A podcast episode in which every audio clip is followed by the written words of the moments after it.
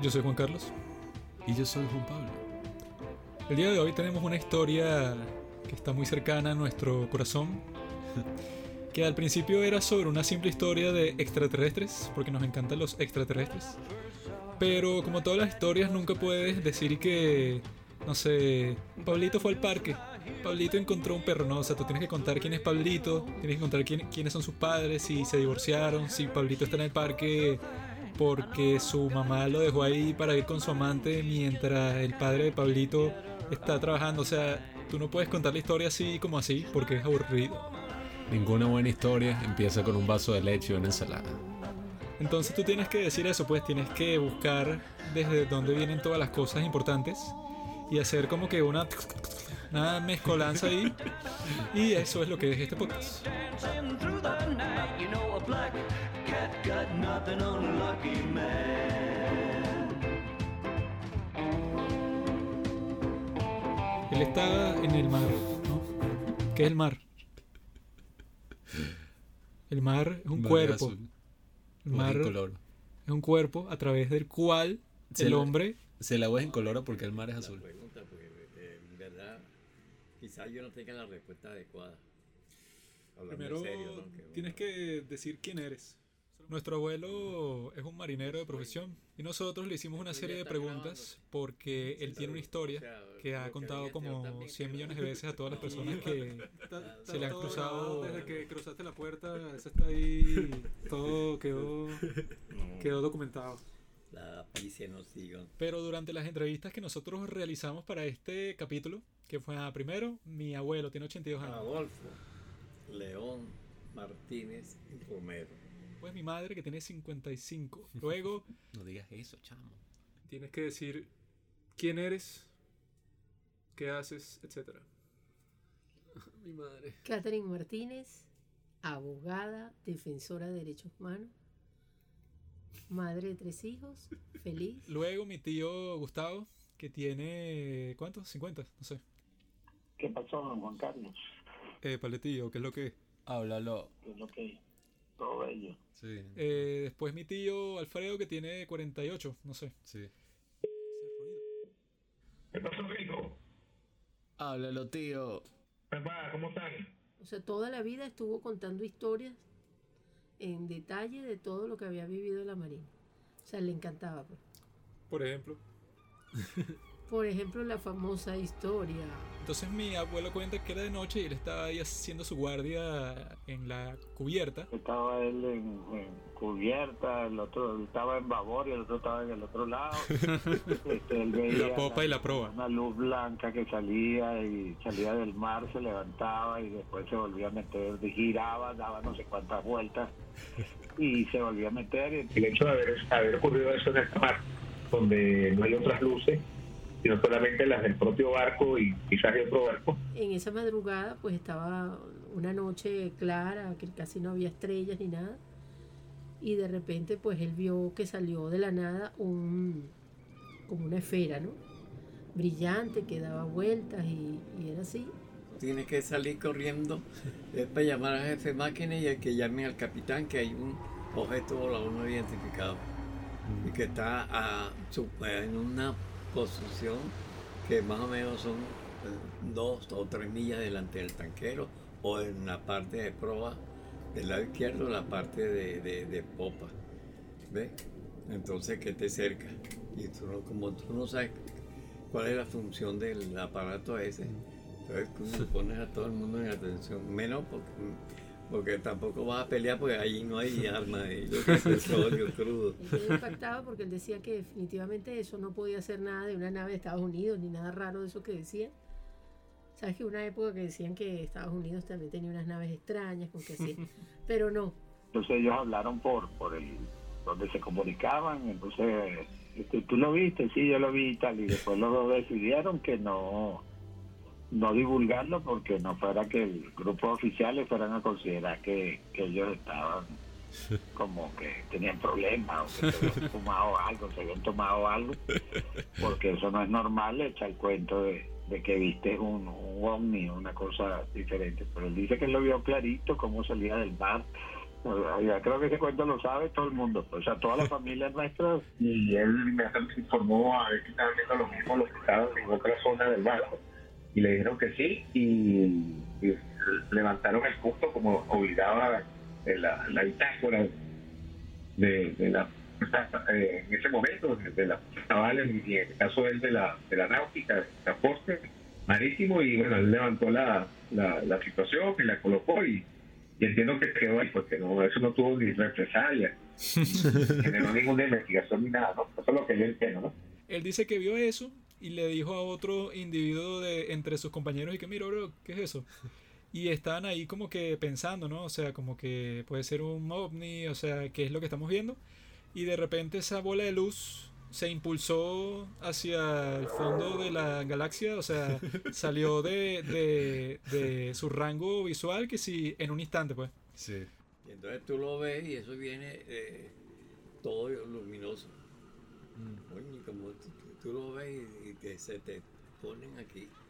Sí, porque uno lleva gasolina o petróleo crudo, lo que sea, y uno sabe que es un- algo explota en la cubierta. Y ahí volamos todo el mundo. ¿no? Claro. Uno siempre anda. Pero eso era en qué año? Yo me En los años 60 y pico. Por ahí que no, sucedió. un poquito antes. 50 y pico. Sí. Porque ahí era cuando el mundo estaba en plena Guerra Fría, entonces uno también puede pensar que ahí se puede dar cualquier conflicto, o sea, cualquier eso, pues si lanzan una bomba o cual- cualquier avión, cualquier cosa de ese estilo y puede ser un peligro. Y bueno, es bien bonito. Siempre nos contaba esa historia y él decía que, que sí, que existían los extraterrestres y siempre nos decía que, Ajá, pero ¿qué, qué pasó con la esfera? no, bueno, como él vio la esfera y eso les impactó porque él después le, le contaron, él y el amigo, a todos los demás y la gente no lo creía. Cosas así, pues, pero El problema con la cuestión de los ovnis es que hay como 100 libros de puros viejos locos que, que, que ya tienen como 100 años y que el misterio ovni. Y que yo tengo un tío que una vez estaba por el campo y vio Se por ahí un platillo y entonces después él fue secuestrado con mi tía y me dijeron, ¿y qué? Y nosotros también le preguntamos a nuestros familiares si ellos creían que existían los extraterrestres. Hay vida extraterrestre y hay eso de, la, de los ovnis tiene que existir. Pues, ¿no? Aunque demostraciones hasta de, de que eh, ha habido visitas de, de como la que dio mi papá o cualquiera de bueno, millones de avistamientos reales que han habido en el mundo. no, yo siempre he pensado que sí debe existir alguna cosa porque imagínate, existimos nosotros, bueno, por supuesto debe existir eh, extraterrestres o como le llamen en cualquier otro... Y no solamente eso, la maquinaria, el tipo de, de, de- de instrumentos que debían tener para llegar a construir las pirámides, vamos a poner las pirámides de Egipto. Y, y, y se habla de que para poder llegar ahí, pues porque fue, hubo, hubo otra mano, pues. O sea, hubo, hubo al- alguna cuestión de estas extraterrestres que colaboraron, hicieron y vaina que, que, que se desarrollara ese tipo de cosas. que muchas de esas ideas eh, de todas las de todas las figuras que se han dado en el mundo eh, de todas las religiones que se han desarrollado en el mundo de, de, Grecia lo- lo- lo gre- lo- lo- en, en Grecia en, en Perú con- en México en, Roma etcétera donde ha habido este, eh, algunos más que otros sistemas religiosos eh, luego la, la llegada del cristianismo todo lo que es el estado de después de Israel y toda esa serie de cosas, ustedes se dan cuenta que hay eh, siempre una figura eh, que viene del cielo y que, y que desciende de los cielos, que, que- llega y que tiene un aro y, de luz y etcétera. Eh, bueno, es muy probable que, que eso es lo que yo fue extraterrestre. Porque yo siempre me parece, no es que he creído, porque no, no- tampoco creo que es una religión ni nada por el estilo, como que si crees o no crees. Es algo como lo más natural del mundo. Si existimos nosotros, debe existir otro tipo de seres. No sea, será una especie de espejismo de mar. No sé, no llegó a tanto. O sea, nunca me puse a ver si era verdad o no era verdad. O sea, yo pensé, era mi papá y lo que él diga era así. Pues. Somos de otra generación. Espejismo creo. de mar. Respetamos a los padres. a ti, de tierra.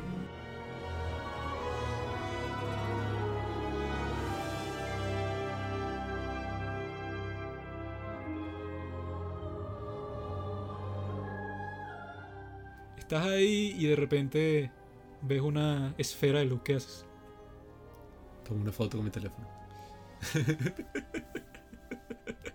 Terrible, terrible respuesta. Un video. Si tomas una foto, todo el mundo te va a decir, no, eso, eso los envidiosos dirán que es Photoshop. Tienes que tomar un video con una cámara profesional que tengas, si no nadie te va a creer. Ahora es que yo sí saldría que estoy corriendo así con la cámara grabando y que, ¿qué es esto? Mira, ah". así como un loco, pero eh, bueno, ¿qué pasa cuando uno está en un sitio y se le acaba la pila del teléfono? Y ves algo así loco, pues. Eso es lo que los aliens están esperando. Por eso es que la gente estúpida que dice, no, eh, ya casi no se ven ovnis porque ahora todo el mundo tiene una cámara. Ajá, y tú crees que tú, Bobolongo, sabes eso. Pero el alien que está viajando desde otra galaxia no tiene idea de que ahora todo el mundo tiene un teléfono inteligente. Después O sea- del accidente del 95 donde todos lo fotografiaron así los turistas, los bichos dijeron, no, sape gato. Obviamente. Ahora hay que venir con la vaina de invisibilidad. Ellos, o sea, yo no entiendo a la gente que dice eso y que no, claro, ahora como todo el mundo tiene cámara y que si estos tipos saben cómo hacer un viaje interestelar, interestelar, ellos inventaron la cámara hace 10.000 años, lo que quiere decir que, ah, bueno, tendrán un radar de cámara y saben cuándo lo está viendo, entonces saben cuándo dejarse ver y cuándo no, saben todo.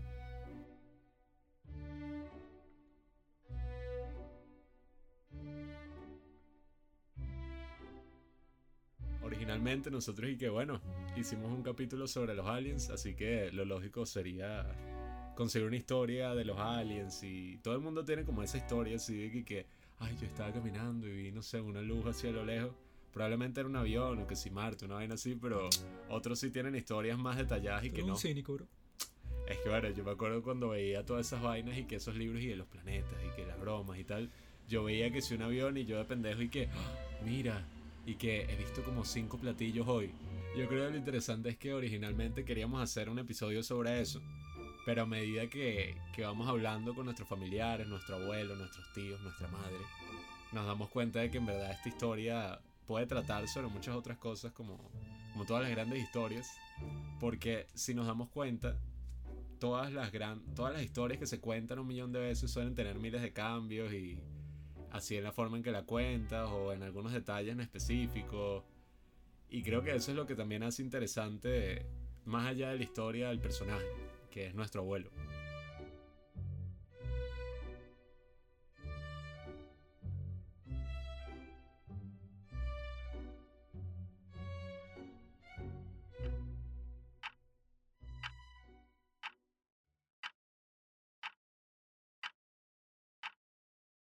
Tiempo es el gran destructor del mundo.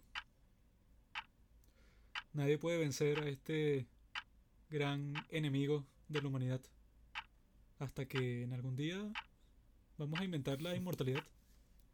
Y ya le podemos decir al tiempo, como en la gran película de Justin Timberlake, que no, no va a tener poder sobre nosotros nunca más. Yo creo que después de haber entrevistado tanto al tío, los dos tíos, a mi madre y, y al abuelo, me interesa más es como, como todas estas historias que se cuentan y, y pasan de, de una persona a otra, como cuál es la importancia de todas esas cosas. O sea, de contar historias, de, de que se tomen fotos, de que se tomen videos, incluso si sea fastidioso y a mí tampoco me gusta mucho. Y lo bueno yo creo que sacamos de estas entrevistas fue una especie de cronología de la vida de nuestro abuelo, que tiene unas lagunas ahí que no hemos podido identificar, pero ajá, la cronología es la siguiente. Te digo, yo no voy a dar respuesta aquí loca. Sí, sí. Ni vaina que haga reír ni nada. sino me dice, esto y esto y esto. Déjame pensar que. Bueno, si yo veo que hay alguna vaina que va, va a ir mal. Algo controvertible. Sí, no, mira, no tengo respuesta para eso. Pero bueno, dinos quién eres.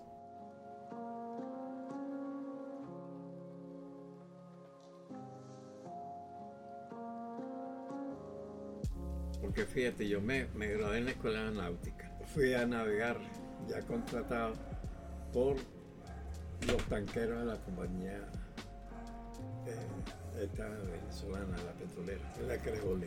Cuando tú demostrabas, uno demostraba que podía hacerse cargo de la sala de máquinas y de la problemática de la, de la navegación allí, te tienen señalado ya para darte la formación para que vayas al, al- Ascendiendo. sí, a los cursos de mejoramiento. No es un barco de, de paseo, ni barco de vacaciones. No es un crucero. No, ahí hay que echarle, como dice uno vulgarmente, echarle bola a todo eso. Porque si no, el barco no camina. Además, yo levanté una, una chama en, en- una, en una tienda. La garrita, mm, ya, ya, eh, creo que era Nancy. Y la, la garrita le caí bien y comenzó, mira, mi mamá me dijo que si podía invitarse para que fuera a comer allá a la casa. Oye, vale. Entonces yo le dije, bueno, voy a hacer lo, lo posible porque tú sabes que tengo guardia de 12 del mediodía a 4 de la tarde.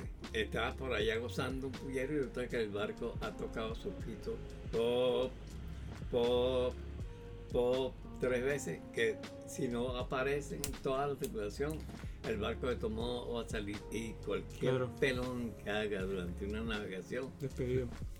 lo raspan. Pero cuando estabas ya en el bar, ¿cuántos años tenías? Cuando ya estaba navegando. Yo creo que no llegaba a los 18 años. Eh, No. Pero suena divertido. Sí, no, es divertido, pero siempre y cuando eh, tú no formes parte de un exceso todo en cada guardia.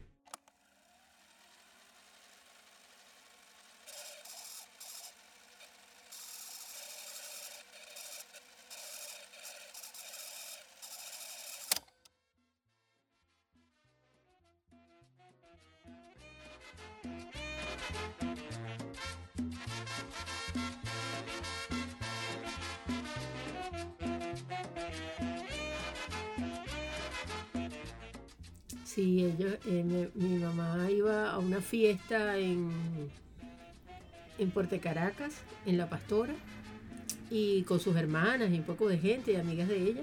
Fue un baile, me no recuerdo que fue un baile de la Marina, mi mamá era reina de belleza, mi papá eh, marino más. Y en aquella época era la época de los, de los años en la que Venezuela era muy común, esa Venezuela de alguna manera eh, donde todavía no estaba claro el rumbo al país, eh, por las guerrillas y por todo eso. club de esa broma militar o algo de eso y, y, y tu mamá, tu abuela fue con alguien, perdón, de que, que lo conocían a él y se lo presentaron y ahí hubo el, el flechazo, como que es así. Y bueno, fueron a esa fiesta y allí conocieron a, a varios muchachos, entre ellos a, a mi papá. Pero ella, me, ella siempre contaba que cuando ella vio ese, ese hombre tan bello con su disfraz, con su disfraz, no, con su Uniforme. uniforme de marino mercante, pues se enamoró. Y, y de verdad que en las fotos mi papá se ve de lo más bello, con su, con su uniforme. Entonces ella lo conoció y bueno, y ya empezaron a salir, empezó a frecuentar como era así que se hacía antes, empezó a... Yo me acuerdo que mi mamá decía que ellas tenían que pagarle a mi tía Berta, que era la hermana de mi abuela, para que ellas pudieran salir solos, tenían que salir con mi tía Berta, pues o tenían que salir con Judy, que era una hermana de la, la hermana de mi mamá, tenían que salir con alguien porque ellos no podían salir solos los dos. Entonces parece que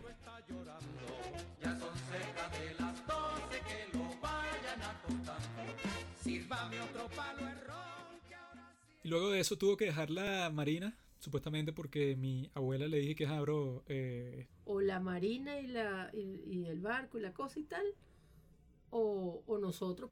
me está dejando todo el trabajo de crianza a mí y tú vas a hacer otra vaina, así que no cuadra, bro. porque parece que, que, bueno, que eso eran, eran unos viajes frecuentes y viajaba muchísimo. Entonces, y por mucho tiempo, eh, cada vez que iban en, el, en los tanqueros, y entonces mi mamá les dijo algo así, como que, que tenía que, que ella necesitaba que le estuviera más aquí. Yo, eh, yo está, ella estaba embarazada de mí, y, y ya eso sí lo contaba mi mamá, de que entonces ella pasaba mucho tiempo sola, aunque ella era, ¿sabes? Siempre estaba con mi abuela, las hermanas, mis tías, todo pero se sentía que no estaba él aquí, entonces ella, Todo eso lo disfruta. Pero llega un momento en que te obstinas y dices, uño, pero ¿qué estoy haciendo yo? Vale. Lo que pasa es que como tú estás alejado de la familia, entonces Estás tú te, solo, llama- pues. te llaman y te dicen, mira, que, eh, que- que- ¿qué pasó que tú no llamaste? No, le preguntan a uno, un familiar. Digo, oye, porque no tuve tiempo de salir y no tenía cómo bajar a tierra para llamar por teléfono. después que navegó este y todo lo que hizo pues de, de, de su labor ahí que fue muy corta y siempre él decía que ahí tenía que ver mucho mi mamá y, y el nacimiento de Catherine que era su primera hija Siempre me contaba mi papá también y ella que el nombre mío, Catherine, era porque él había conocido a una Catherine en uno de esos taqueros. Cuando dejé eso, me vine para.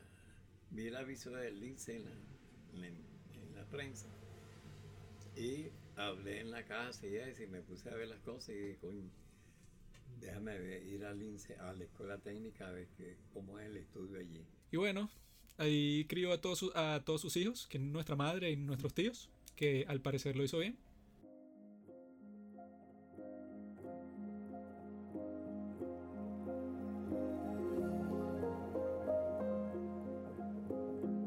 mí me enseñó a leer y escribir y siempre por haber eso, porque lo tengo siempre ahí como, como era un punto importante. siempre me sentí con la confianza suficiente como para hablarle de mis cosas y creo que fue recíproco porque también muchas veces me, me comentaba de sus cosas, pues, ¿no? Este, o de lo que piensa o de lo que siente. tal. Tenían los fines de semana, salíamos todos en familia. A medida que fuimos creciendo, tuvimos muchos paseos. Mi papá se levantaba mm, temprano y nos decía los sábados que organizaban viajes, paseos.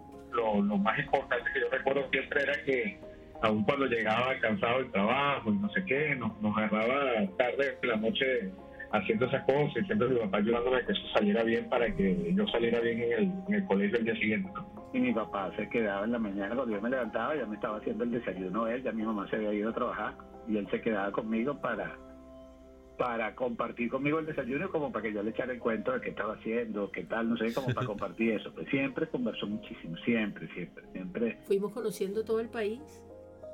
eh, así, viajes bien bonitos, íbamos en, en el carro y conocimos muchas cosas.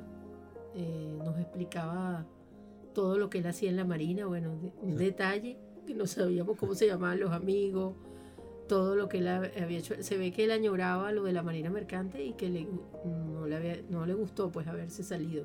Siempre eh, eh, cocinaba o te enseñaba algo o aprendías algo o con él leías la prensa.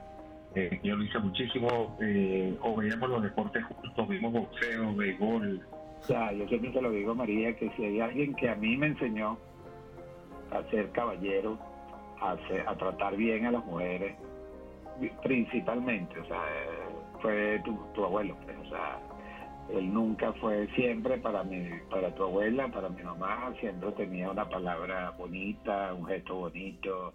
Eh, yo vi a mi papá traerle flores, llevarle flores, que salían, que, o sea, yo siempre vi una relación, bueno, ustedes la debieron haber vivido también de alguna forma, de mi rey, mi reina, este, ese tipo de cosas, pues, que, que, que vivimos es lo que yo por lo menos he trasladado y por eso tengo 30 años de casado, voy para 30 años de casado.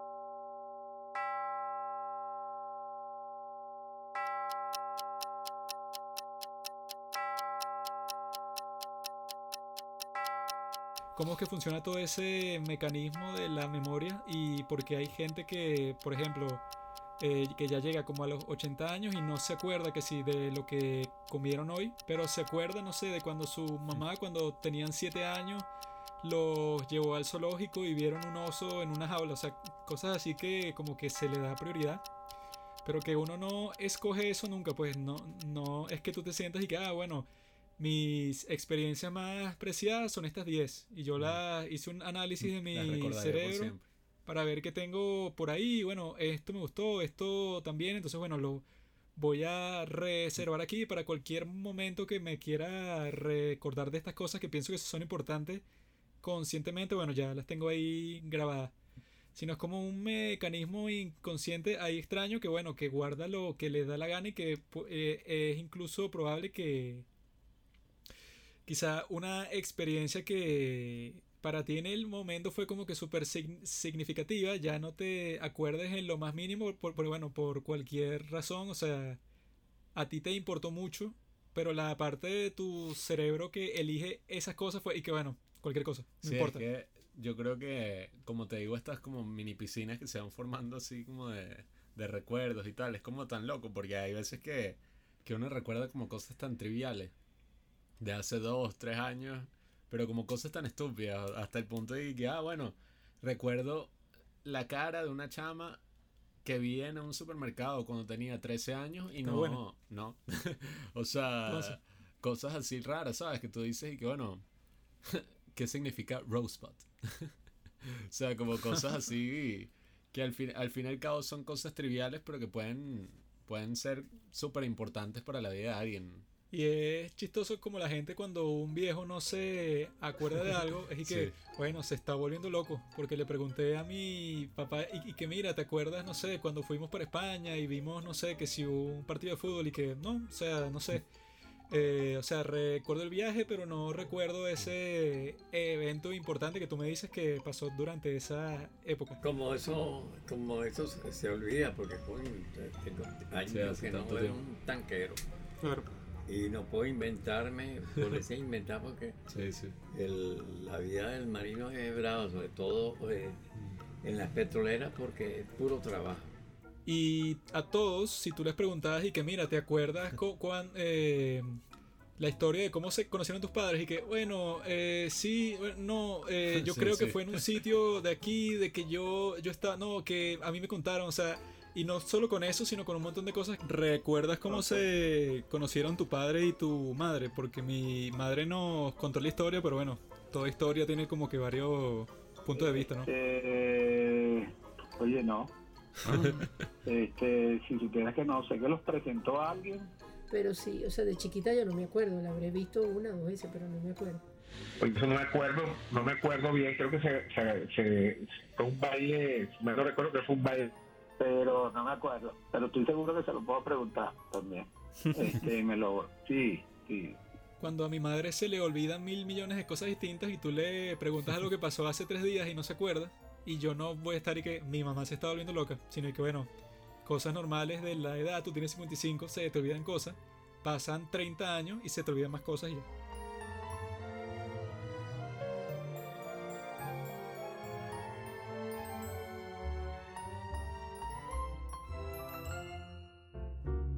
Viendo la historia y el tema de este capítulo, creo que lo que más me interesa es ver el hecho de que una historia se puede mantener en el tiempo, pero la persona que la cuenta cambia de tantas formas posibles que, que al final yo creo que eso es lo que le da el valor a, una historia o algo escrito o a cualquier cosa que uno hace. O sea, uno de los ejemplos más inmediatos es una fotografía. O sea, si yo te tomo una foto ahorita, fue como si te robara un instante así de vida, una cosa así, pero vas a cambiar de todas las formas posibles. Quizás, no sé, 10 segundos después de que tomé esa foto, como ha pasado, como son las grandes fotografías históricas. Me atropellé. Sí, o sea, te, te dispararon.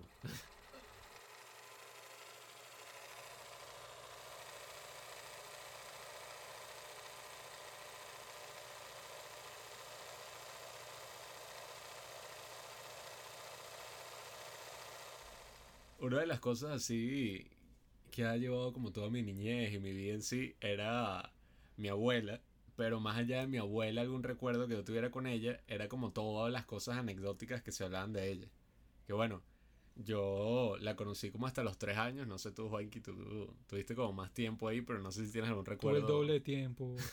No sé si tienes algún recuerdo de esa época, mi abuelo o mi abuela. Todos mis recuerdos de esa época son, no sé, jugando Yu-Gi-Oh! Porque mi abuela me compraba cartas de Yu-Gi-Oh! Jugando con mis muñecos de Digimon. También me los compraba mi abuela y mis padres.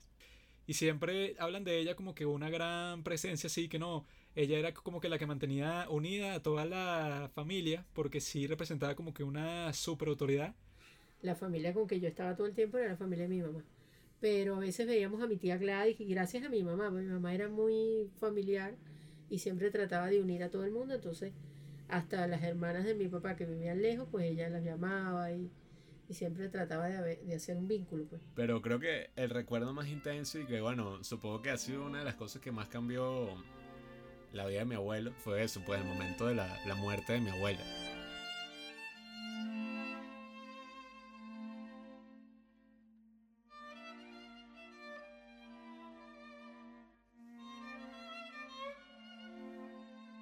De hecho, yo me recuerdo mucho a mi papá. Mi mamá guardaba en una maleta todas las cartas que mi papá le escribió mientras estuvo en la escuela, cuando ellos se conocieron en la escuela náutica, y cuando ya estaba en los barcos. Luego de la muerte de su esposa, mi abuelo se volvió un lobo solitario, según nuestras fuentes. Antes cuando estaba con la abuela, se supone que era así, decía como que sí a todo y que sí, mi reina, tal, como tú dices, mi abuela tenía el control y tal. Pero ya después, bueno, supongo que mantenía como una distancia en las cosas. No estaba como tan involucrado así en las cosas familiares y todas las bromas así como antes, o al menos así lo recuerdo yo. cargada de un romanticismo, porque tu abuelo le escribía unas cosas bellísimas. y entre las cosas que le escribía le decía que, que, que quería, ¿cómo se llama? Estar con ellas, compartir con ellas. Era muy poco el tiempo que podía hacer porque cada vez que se montaba en un barco de esos eran 30 días. Yo no sé cuánto era la el tiempo que estaba afuera y después era el poco tiempo que estaba con ellas cuando, cuando regresaba. ¿no? Lo más probable es que si pasas tanto tiempo así con alguien y esa persona muere, entonces es como que si una misma parte de ti, o sea, obviamente que no vas a ser el mismo porque, ajá, porque lo sería, pues. Eh, una relación muy linda que tenía con mi mamá y él con él, ella con él y él con ella. Se trataban de reina y rey. Este, reina para acá, mi reinita, mi rey. Mm. Pero, eran unas cartas, yo no sé si él las guardará todavía, pero unas cartas bien bonitas entre los dos, entre lo que le escribía tu abuelo y lo que le escribía él. ¿no? Recuerdo que se ponía a escribir mucho, que te- tenía varias carpetas y que con poemas y cosas así. Como mi mamá iba con él a todos los bailes que habían en esa época. Este, y cuando fueron novios, pues que bailaban en tal parte, en el otro, con labillo, con esto.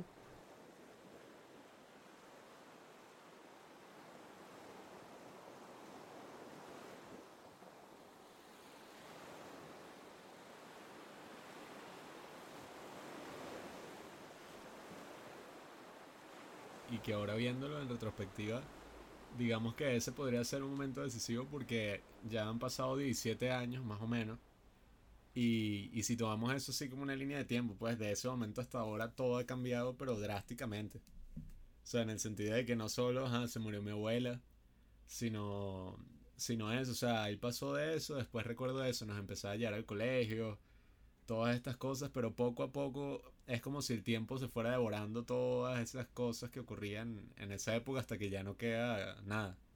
O sea, quedan los objetos, los recuerdos, las historias, pero yo creo que casi que la mayoría de la gente, de, todos los protagonistas, personajes secundarios o lo que sea de ese momento, ya ninguno está en escena.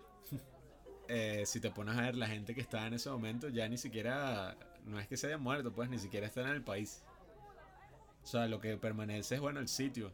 Muchas cosas físicas, y, aunque bueno, siempre dice lo físico es lo que no va a permanecer, las memorias y tal, pero Sí, la cuestión es que ya toda esa gente que estaba ahí y que ajá, ya todo el mundo estaba como que acostumbrado los unos con los otros, mm, lo más probable es que ya nunca estén todos en el mismo sitio por eso mismo, pues, y que no, que este se fue, mi tío para Argentina, mi hermana para España, o sea, todos se han como que regado por el mundo, entonces es súper complejo que se que no, bueno, todos fueron al mismo sitio, no sé, pues, si para celebrar la Navidad de tal año, y bueno, o sea, como que se... eh, surgió la convivencia entre ese mismo grupo de personas, o sea, que era así como que el más cercano en el 2003, pues, que fue cuando pasó todo ese asunto.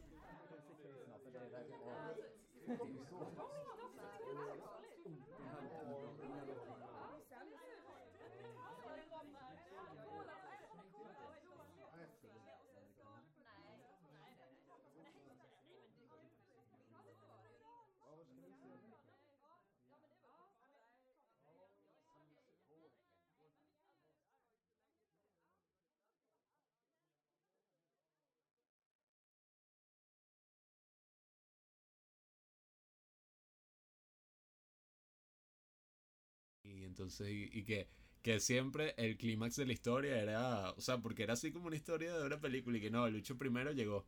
Después eso, todo el evento del Aler y tal, y el clímax siempre era y que a la mañana siguiente eh, el capitán del barco nos llamó a que fuéramos a su camarote, a su oficina, no sé, al compañero ese que vio la cosa y a él.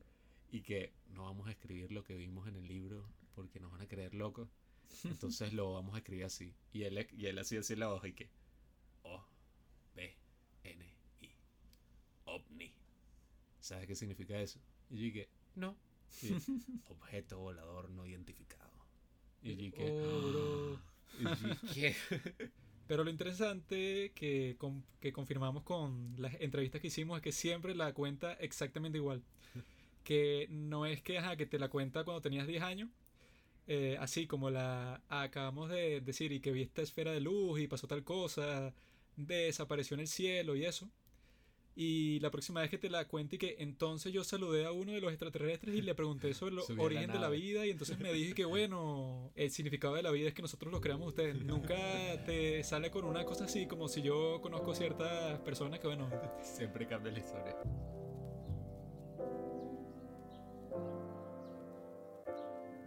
que su cuento yo lo he escuchado cuando me echó a mí unas 10 veces y después cuando se lo he echado a los chamos unas 10 veces más y es exactamente el mismo. O sea, no, no.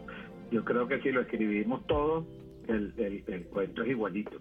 ¿no? O sea, siempre contaba lo mismo. O sea, nunca había habido, nunca había un agregado de más o de menos, sino que siempre el cuento era igual. Lo cual es bueno porque denota que, que no, es esa- no, no, tiende a pasar, porque como le pasa a mucha gente con las historias, que cuando las cuentas de cuentas de ya, ¿no?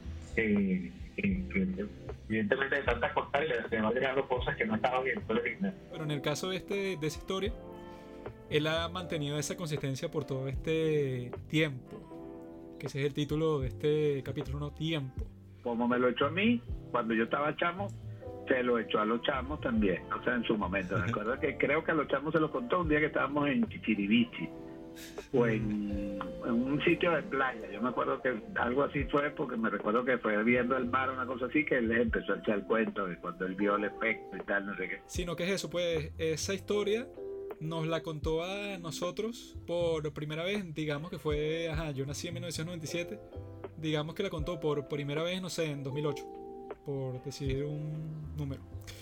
Pero esa misma historia se la contó a mi madre, que sí, en 1980 y pico. Y a mis tíos que son más jóvenes que mi madre en 1990 y pico. O que sí, eso, en, en el mismo siglo XXI. Entonces, lo interesante ahí es que, ah, bueno, desde que mi abuelo empezó a contar esa historia, ¿verdad? Que digamos que es eso, pues, o sea, 1970 y algo. La ha contado exactamente igual todo este tiempo, pero su vida ha cambiado de 10.000 maneras distintas desde que la contaba, pues, o sea, Una vez que vi un, un documental o algo que, que había un cuento muy similar al de tu abuelo. O sea, si no era igual, era no, un 90%. Era un tipo igual que en un barco que vio que salió la, la, la esfera, que volvía a entrar, que no sé qué. y. El mismo cuento. Es más, yo creo que, que estábamos aquí en la casa que yo le dije a María, mira, mira, igualito lo del cuento que echaba mi papá.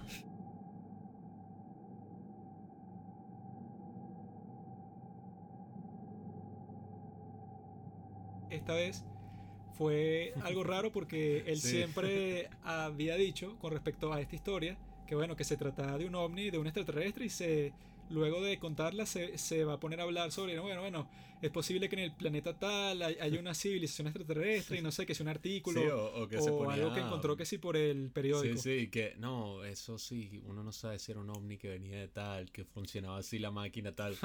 Pero esta última vez me acuerdo que él está ahí que, bueno, eh, no, no sé, porque no sé cuáles vayan a ser las consecuencias de lo que vaya a decir. Sí, o sea que fue que, ¿dónde van a publicar esto? Porque puede ser que yo me meta en problemas si digo lo incorrecto. Entonces, ¿y tú has visto algún otro objeto volador no identificado a lo largo de tu vida? Que tú digas, mira, aquí está otro platillo, algo así. No, es que no, no, no, no vimos platillos. Yo no vi los platillos. Yo sí, pero sí vi la, el, el- ¿cómo es? dicen objetos voladores no identificados porque lo están vis- visualizando desde lejos. Pero cuando se, la, el acerque, se acerca así, es un bombardero o un avión de ataque. Si es un avión, ok, de bandera extranjera y va cercano, el- ellos lo dejan que vaya aquí y se- la navegación sigue. Pero siempre y cuando no, no registren un movimiento raro como de lo que hacen ellos antes de tocar a la- a la- al, al opositor. Pero nunca tuvimos esa oportunidad, sino lo veíamos y ellos enseguida lo que hacían era y desaparecían. Pues no eran mm, nosotros le decíamos platillos, pero no eran platillos en sí, eran aviones. Bueno, aviones de ataque. Cuando estaba contando la historia fue que, ajá, bueno, era una, eh, una esfera de luz, pero luego dije Sí, que, era un helicóptero. no, yo No, creo era- que sí. eso capaz era un avión, porque que también como estábamos eso, como que en épocas de Guerra Fría, es probable que sea una, un avión espía que estaba sobrevolando la zona en donde nosotros estábamos para, para ver si era un tanquero con petróleo y Sí, sí, que- explotarnos y después salir Tú nunca hablaste nadando de de, eso. ahí. Y entonces... Estás y descubriendo la historia. De hecho, yo le pregunté la semana antes pasada, cuando estuve con él, como tu mamá me había dicho que ustedes lo habían entrevistado y tal, no sé qué, les dije eso. Cuando yo fui para Caracas la semana pasada, le dije este que los chamos te entrevistaron y tal, no sé qué. Bueno, sí, ellos me habían dicho algo, pero después no me gustó mucho porque me empezaron a preguntar, fue de otras cosas. este y entonces eh, yo ahí le empecé a responder como me parecía y tal no sé qué pero yo no le respondí este del todo pues o sea como que como queriendo decir que, que él como que se había guardado algo porque ¿entiendes? pero es que él está ahorita en esa etapa Sí.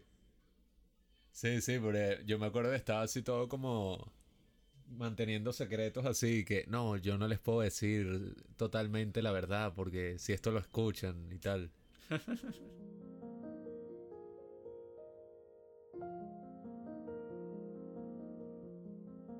Pero el Popol Vuh, que es como la Biblia maya, era este libro que escribían estos indígenas así, no recuerdo ahorita precisamente en qué zona, pero era como su Biblia y a los últimos capítulos de todo simplemente decían como cuáles eran las poblaciones y los pueblos que había, ¿no?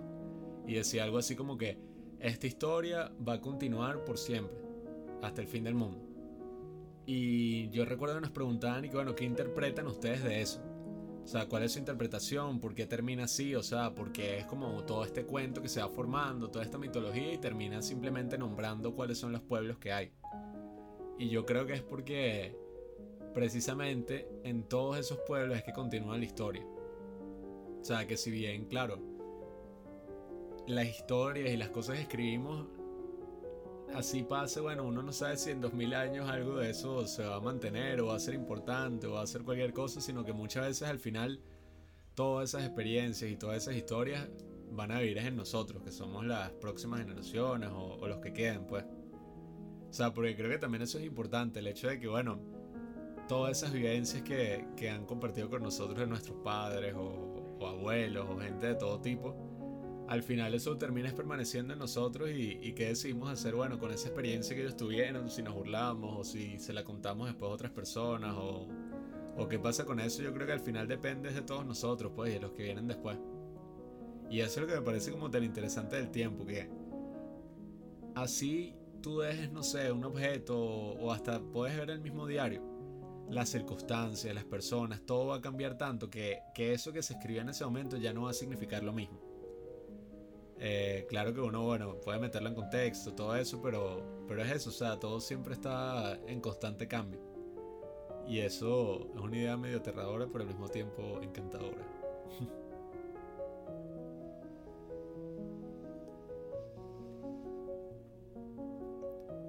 Esa es la cuestión.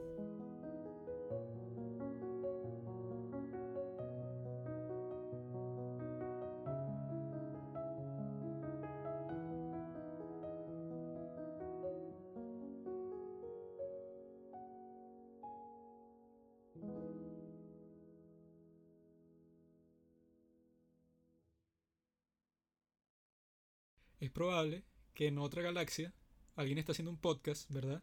De cuando ese ovni que vio nuestro abuelo, había un extraterrestre de- dentro de ese ovni, ese extraterrestre le contó a sus nietos sobre el terrestre que vio.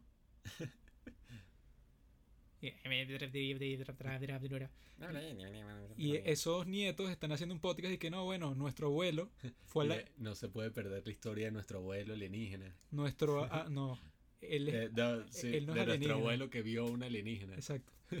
en la Tierra. Y que sí, esas bestias inferiores. Y que no, que nuestro a- a- abuelo era parte de la fuerza aérea del ejército de la galaxia. Y Hola, entonces niño. fue, fue a contaré la historia de cuando vio un este planeta azul todo raro y, es- y está viendo esta cosa extraña que llaman agua y entonces como que a lo lejos con un radar notó que un sujeto lo estaba viendo y entonces ahí se tuvo que ir a toda velocidad para que no lo descubrieran. O quizás, ¿cómo sería si esos que estaban en el platillo éramos nosotros dos? Pero en el futuro. O sea, que dijimos y que, verga. Tenemos, y que ya la tecnología de viajar en el tiempo está ahí relajada. Y que, Eso es de Harry Potter 3. ¿no? y, coño, y si viajamos así al punto en que el abuelo vio el ovni para ver si vemos al ovni, pues, porque ajá. O sea, ya sabemos más o menos cómo fue, vamos a ver si es la verdad el cuento. Y viajamos, nuestro abuelo nos ve y que, ah, miren eso, tal, y nos ríe, y nos devolvemos. Que lo más estúpido que he escuchado vida.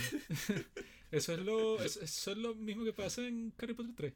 Mm. Que ellos usan el giratiempo y entonces y que, ah, bueno, vamos a cambiar lo que pasó, pero se dan cuenta a que todo lo que pasó ya pasó por lo que ustedes hicieron después y volvieron. Todo lo que va a pasar ya pasó, Juanqui. Así que no te preocupes. Pero bueno. Pero gracias por tu tiempo, abuelo. Me deben De unas 10 cerveza. cervecitas de ese. Sí, Son buenas. vale. ¿Qué hora será? Sí, yo creo que ya, porque esto está ya, ya. Son como las cuatro y media.